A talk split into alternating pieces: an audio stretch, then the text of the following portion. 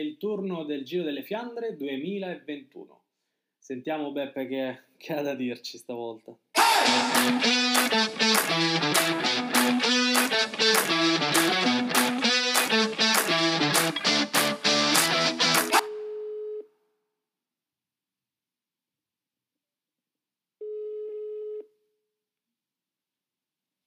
Ciao Beppe. No. Come va? Tutto bene, grazie, dai, tutto a posto. Tu stai bene? Eh, abbastanza, sì. Te la sei goduta domenica? assolutamente, assolutamente. Me la sono goduta. Giro delle Fiandre 2021, emozionante. Guarda, io dico solo questo. Tornato ad aprile, dopo che era stato ottobre l'anno scorso per via del Covid. Uh-huh e sempre per via del Covid, c'è da dire purtroppo era a porte chiuse, comunque solo diciamo, quelli i, fortunati che avevano la corsa davanti casa potevano andare eh, sì, in strada. Ho letto dei residenti che avevano la possibilità di, di appunto affacciarsi, vabbè il minimo dai. sì, no, infatti perché volevo vedere chi non lo facesse. Guarda, inizio proprio a dirti, uh, a sollecitarti con una polemica, cavolo, che mi ha davvero fatto un po' rattristire. Della squalifica di Scher, credo si chiamasse sì, Scher, è eh, lo svizzero. Cavolo, ah. proprio pubblico zero, quel poco che c'era magari aspettava una borraccia, lui la lancia e viene squalificato. No. Eh, allora, eh, capisco un po' la tua delusione, in realtà l'ho avuta anch'io eh, però effettivamente è, è, un regolamento entrato in vigore il primo di aprile, quindi in realtà tre giorni prima, ehm, di cui i corridori sapevano eh, del, della possibilità appunto di eh, liberarsi delle borracce o in ammiraglia oppure nelle cosiddette zone verdi. Tra l'altro, episodio curioso, anche i cronisti Rai hanno avuto un po' di esitazione quando hanno visto Askren e Van der Poel che negli ultimi 3-4 km, insomma hanno lanciato una borraccia a testa e non sapevano se si trattasse di una zona verde, quindi hanno detto eh, adesso lo fanno anche loro, li squalificano. Però d'altronde se c'è questo nuovo regolamento e eh, insomma ha fatto un po' scalpore questa notizia, è vero, il povero Scher ci ha, ci ha rimesso un giro delle Fiandre, eh, però magari questo suo sacrificio è servito forse ad altri a non, eh, a non lanciare le borracce, insomma a far capire sì. che con le nuove regole non si scherza. Quindi forse è stato più um, un esempio, un ammonimento per gli altri, mm. sì, che, che, un, che, una squalifica, sì. diciamo una punizione eccessiva per lui, ecco. Sì, sì. Beh, diciamo, il regolamento è stato aggiornato dall'UCI, che è l'Unione Ciclistica Internazionale, proprio per evitare un po' quello che era il... Eh, che è il... Diciamo, lanciare rifiuti e insomma essere un po' green, più green sì. possibili. Certo, mi è dispiaciuto, sì, sai, ho letto io il post che ha scritto poi nel dopogara, un po' di sfogo, no? eh, sentimentale, dove diceva che da bambino si è proprio appassionato, anche perché un ciclista eh, gli ha lanciato la borraccia. Insomma, sì, sì, sì, come, per, come, per, dire, eh, ci, ci, stanno togliendo pure la passione. no, eh, vabbè, oh, poi eh, la cosa proprio più bella sarebbe eh, indicare quali sono le zone verdi, così chi effettivamente vuole prendere le sì, borracce può chiaro, lì. Chiaro, chiaro. Eh, perché mi sembra anche corretto, perché vedevi certe volte il gruppo che passava in mezzo alla campagna dove non c'era nessuno sì, e sì, queste borracce che volavano, insomma era un po' brutto, no? Sì, sì, forse ci, vero. si dovrebbe... Anch'io ho preso le borracce quando ero piccolo, anche non quando ero piccolo, insomma, le ho raccolte quando me, mi capitava di, di vedermele lanciate davanti. Eh, certo, vabbè, chiaramente bisogna, l'appello è sempre al buon senso, anche da parte dei giudici. Però, bando alla polemica, dai, eh, raccontami un po' le, la testa, che dici? Il vincitore? Ti ha sorpreso? Eh, meritato, meritatissimo. Eh, era il più forte, mm-hmm. nel senso tra quelli che correvano non per i risultati diciamo passati, ma per eh, come si è comportato domenica scorsa eh, era il più forte perché tutti gli attacchi che ci sono stati di Van Aert che non era in realtà troppo in forma mm. si è visto nell'ultima salita che ha mollato sì, un po' oh, poi non, è, non, non, essere in forma e arrivare terzo quarto, insomma, eh, infatti, vuoi vedere? la firma anch'io, eh. Chiaro. Però sì, Asgren ha meritato e la, secondo me, eh, usando tutti i suoi uomini, tutti aspettavano alla Filippo e che non sappiamo quante ne possa avere. Io me lo aspetto alla Filippo per la Liegi eh, di, di, fine mese, eh, però, però ah, si sono mossi bene. Asgren c'era sempre quando doveva esserci, se l'è portata a casa. Sì, sì. No, bello, e... guarda, da profano l'immagine più bella è stata proprio il, quasi il pronti partenza via che si sono dati nella volata finale, no? Quando sono saliti sui pedali. Cioè, proprio mi ha... Sì. Eh, sembrava quasi che, che, si parlassero. Oddio, forse questa sensazione l'ho avuta qualche chilometro prima. Eh, adesso non so se realmente si siano parlati. Comunque, dalla TV sembrava di sì. Eh, quasi a dire aiutiamoci e spingiamoci a vicenda, no? Della serie tiro io, tiri tu. Ora, non so se... Sicuramente sicuramente è stato così dopo il vecchio Quaremon uh-huh. eh, e forse ancora di più dopo il Parterberg, l'ultimo muro, perché eh, son, Van der Poel si è reso conto che non riusciva a attaccare Asgren e allora hanno detto bene, cerchiamo di non far rientrare Wout van Aert e poi ce la giochiamo all'arrivo. Sì. Lì sì. Poi il buon Van der Poel si è ritrovato esattamente nella stessa situazione di ottobre eh, contro Van Aert che volata due alla fine, lui era davanti e l'altro era dietro, esattamente uguale. infatti non voleva partire così lungo, non voleva partire lungo, non è partito in realtà troppo lungo, 250 metri dalla fine, però ha perso e molto sportivamente devo dire. Sì. E, è andato subito a complimentarsi con, con Askren e sì, questo sì. gli fa onore perché a volte era stato un po' oggetto di eh, qualche polemica, qualche antipatia per questo fatto qui, insomma, mm-hmm. E gli fa onore. Bello, dai, però voglio vedere, dai, dopo 300 km ancora spingere gli ultimi 250 metri, nonostante siano in piano, secondo me si percepisce proprio una pendenza del 100%. ah, questo sì. No, poi è chiaro che ci si gioca una, eh, un, una grande corsa, ecco, non, certo. non, ci si gioca il trofeo del, della città di Faenza, che non mi ricordo neanche se ci sia più, però ecco, sì. è, un qualcosa che te lo giochi. Van der Poel se l'era giocato e bene l'anno prima, uh-huh. o meglio l'anno prima in realtà contro Van Aert qualche mese fa, e stavolta gli è andata male, ma non ha demeritato, è stato più sì. forte l'altro. Chiaro. Ma non hai la sensazione che eh, si parla spesso sui giornali, tutti gli articoli che leggi del trittico, no? Eh, Van der Poel, Van Aert e Alan Philippe, eppure sono sempre gli assenti a queste gare, non lo so. Oddio, assenti, secondo e terzo posto non mi, non, non, mi, non mi, permetterei di dirlo che siano assenti, però sai, hai quella sensazione che sono lì lì, ma poi in concreto una volta vince Stuyven, una volta vince Asgren, vince il brutto anatroccolo.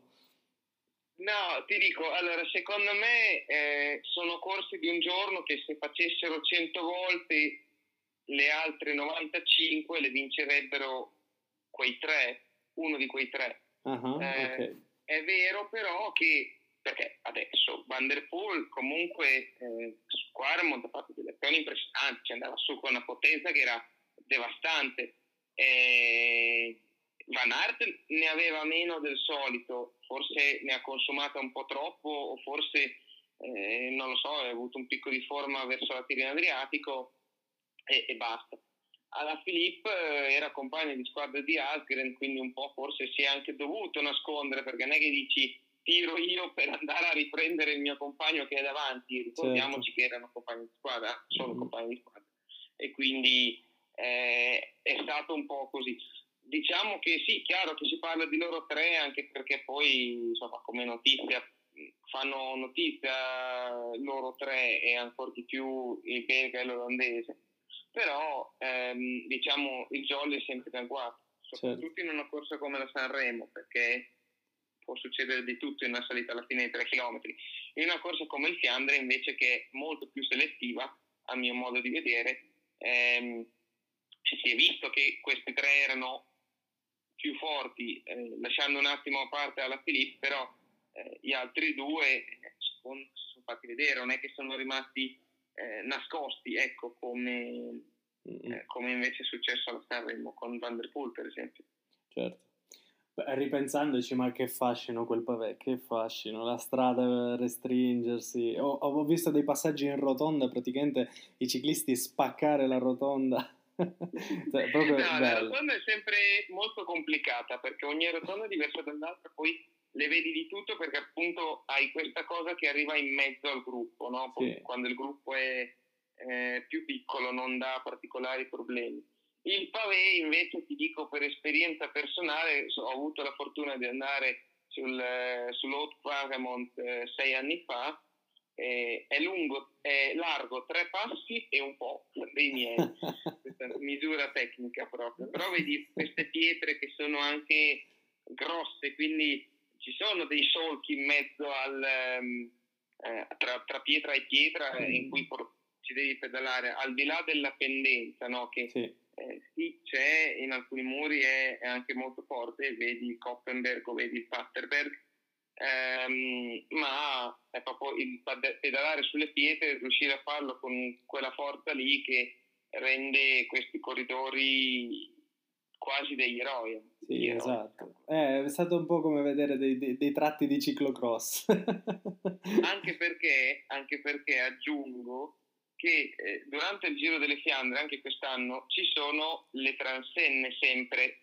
lungo i muri, sì. anche se il pubblico che quest'anno non c'era, eh, ci sono le transenne per via appunto degli sponsor che giustamente devono avere la loro visibilità eh, e quindi non puoi sfruttare quella canaletta che c'è eh, ai lati delle strade, mm. di de questi sentierini di pavé, che è un po' più facile perché diciamo è eh. meno ruvida, meno... Sì, sì, sì. Guarda, te, lo eh, stavo, te lo stavo proprio per, per, dire perché proprio l'immagine più tenera era di quei pochi ciclisti che in alcuni pochi tratti, appunto come dici tu, salvi dalle transenne, esatto. cercavano la, la, la via più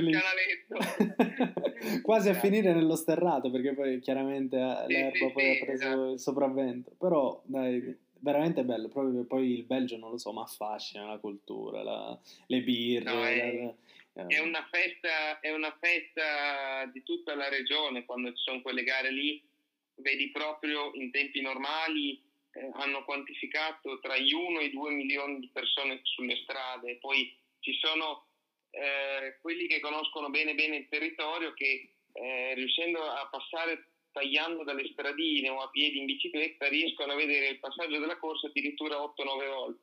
Eh, eh, sì. passando da un muro all'altro, Chiaro. muovendosi avanti. Sì, perché il percorso è un po' arzicocolato, non è proprio da un punto no, No, perché alla fine sostanzialmente quando arrivano a Denard, dopo i primi 120-130 km in giro per le Fiandre, dopo girano sempre lì attorno, quindi le strade non dico siano sempre quelle, ma siamo lì, ecco. Sì, sì, sì, eh, per esempio, eh, il vecchio Quaremont, se tu vedi l'immagine, quella che hanno fatto col drone, il campo, quello grande, tutto verde, dietro a quel campo c'è una strada più grande che è quella strada che i corridori affrontano prima del vecchio Quaremont in discesa, quindi in realtà è, è sempre lì, è, sono una distanza di 200 metri in linea d'aria l'una all'altra strada, quindi le strade sono quelle poi. Chiaro. Senti, vuoi aggiungere altro sulla Fiandre?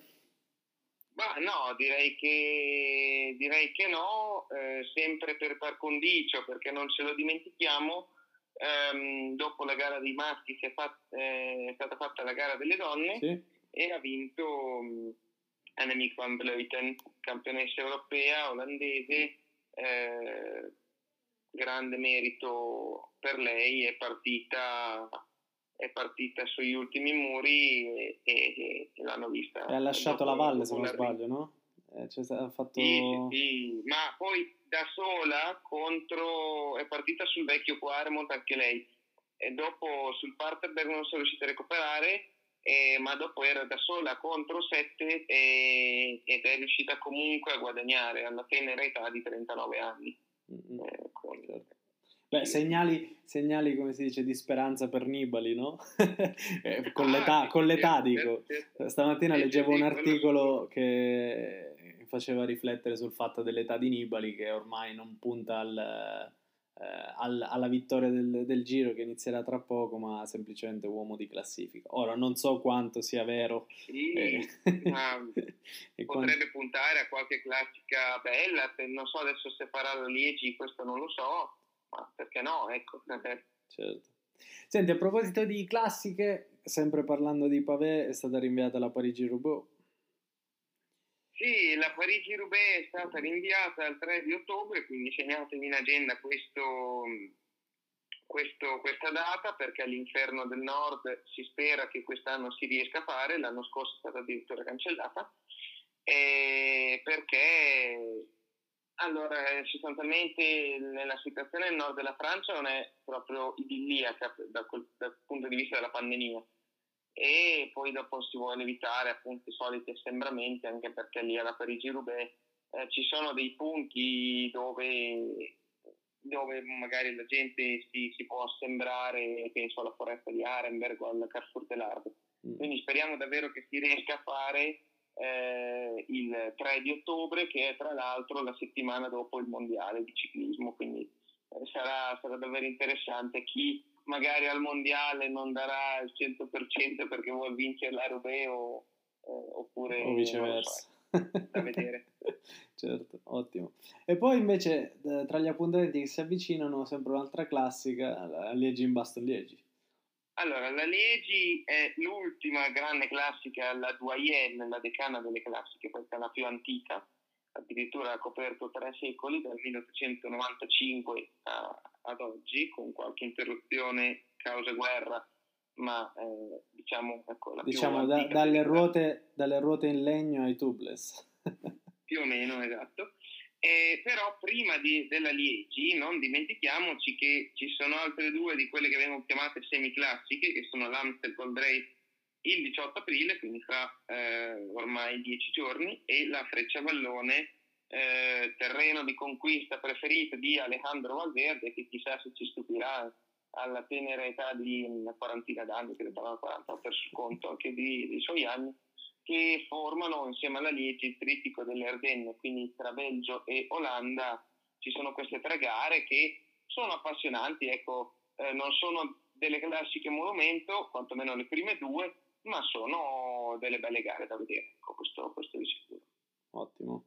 Beh, come sempre sei un pozzo di scienza del ciclismo, permettimelo di dire. Il mese di aprile è un po' scandito ogni settimana, no? Da una classica Fiandre, Roubaix, Amstel sì, e sì. Liegi. È quasi, alcuni... è, è quasi, un avvento in funzione del Giro d'Italia. no, no, eh, a proposito appunto di avvento, eh, si parla di settimana santa del ciclismo, della settimana che va dal Giro di Fiandre alla Parigi-Roubaix, quindi quest'anno non ci sarà purtroppo, eh, anche perché eh, qualche anno fa, in questa settimana santa del ciclismo, eh, c'era a metà settimana la Gun Pevelgen che invece adesso è stata spostata una settimana prima del Giro delle Fiandre. E quindi diciamo in quella settimana lì c'erano Fiandre, Gand e, e Roubaix una dietro l'altra ed era sostanzialmente per gli amanti delle pietre una settimana tutta rossa, tutta cerchiata a caratteri cubitali che alcuni definivano appunto settimana santa del ciclismo. Bello. In particolare per i fiamminghi, chiaro. Eh, per tutti gli appassionati, credo, in genere, ovvio. Sì, sì, no, beh, però sai, i fiamminghi correndo in casa, queste eh, cose chiaro. qui le sentono più, più di altri, ecco, quello senza dubbio. Bene, dai, penso che ci siamo aggiornati quanto sì. abbastanza, dai. Adesso ci... Dai, allora ci diamo appuntamento dopo il 25 aprile. Esatto. Quindi 25 aprile, mi raccomando, non perdetevi la Liegi, Baston Liegi, eh, con le sue famose côte. E poi, se ce la fate, anche Ampel e, Freccia Vallone, insomma. Sono... La settimana prima. Esatto, gli antipasti per un Giro d'Italia 2021, dai, che sembra frizzante almeno dal, sì, sì, sì. dalle Poi, previsioni. anche da chi ci sarà in realtà al Giro d'Italia. Non hanno ancora pubblicato il Garibaldi, giusto? Eh, Credo non di no. tutto secondo no. me, perché non, non, ci ho guardato, devo confessare. Okay. Eh, Beh, diciamolo per i non, non, non, non avezzi, cos'è il Garibaldi? È il libro... Garibaldi è il manuale di eh, di corsa, cioè sostanzialmente ogni direttore sportivo, ogni corridore lo sa praticamente a memoria tappa per tappa o quantomeno per le tappe che gli interessano sono indicati eh, partenza, arrivo, tutto il percorso, eh, zone di rifornimento, saranno sì. indicate anche le zone verdi, percorsi delle ammiraglie e insomma tutte queste informazioni che sono utili per un corridore, per eh, tutta la squadra, per pianificare al meglio quella che è la, eh, la corsa rosa. Mm-hmm. In realtà negli ultimi anni il Garibaldi è stato disponibile anche sul sito del Giro d'Italia. Sì, eh, sicuramente sì, sì, era disponibile, c'era in magari... PDF se non, non erro. So, cosa? In PDF se non erro dal 2018. Sì, esatto, esatto, esatto. E penso addirittura che ci fosse, non mi ricordo se l'anno scorso perché hanno fatto un po' le cose in fretta e furia, ma l'anno prima credo di sì, un'applicazione eh, o quantomeno una funzione di mappa dove erano segnate tutte le tappe eh, con i vari punti eh, salienti, quindi primi della montagna, traguardi volanti, rifornimento e, e annessi e connessi, ecco, per essere utili in tempo reale eh, a, a, tutto lo staff, soprattutto ai direttori sportivi. Ecco. Ma chissà, magari facciamo o faremo una puntata un po' di avvicinamento al Giro d'Italia con questi approfondimenti sì, tecnici, chissà. Sì, sì, sì, ma potrebbe, volentierissimo. Potrebbe essere terreno la di... Prima, la prima settimana di maggio sarà, sarà feconda. Sarà la nostra settimana santa. dopo lì sono tre, quindi lì, davvero comincia a essere l'avvento per, per la festa rosa, ecco, questo. Ottimo. Dai Beppe, grazie allora del, del tuo solito apporto tecnico-tattico. Ottimo. Ci, ci, aggiorniamo il 25. Sì, ci aggiorniamo il 25, mi raccomando. Dai, ciao ciao. Ciao.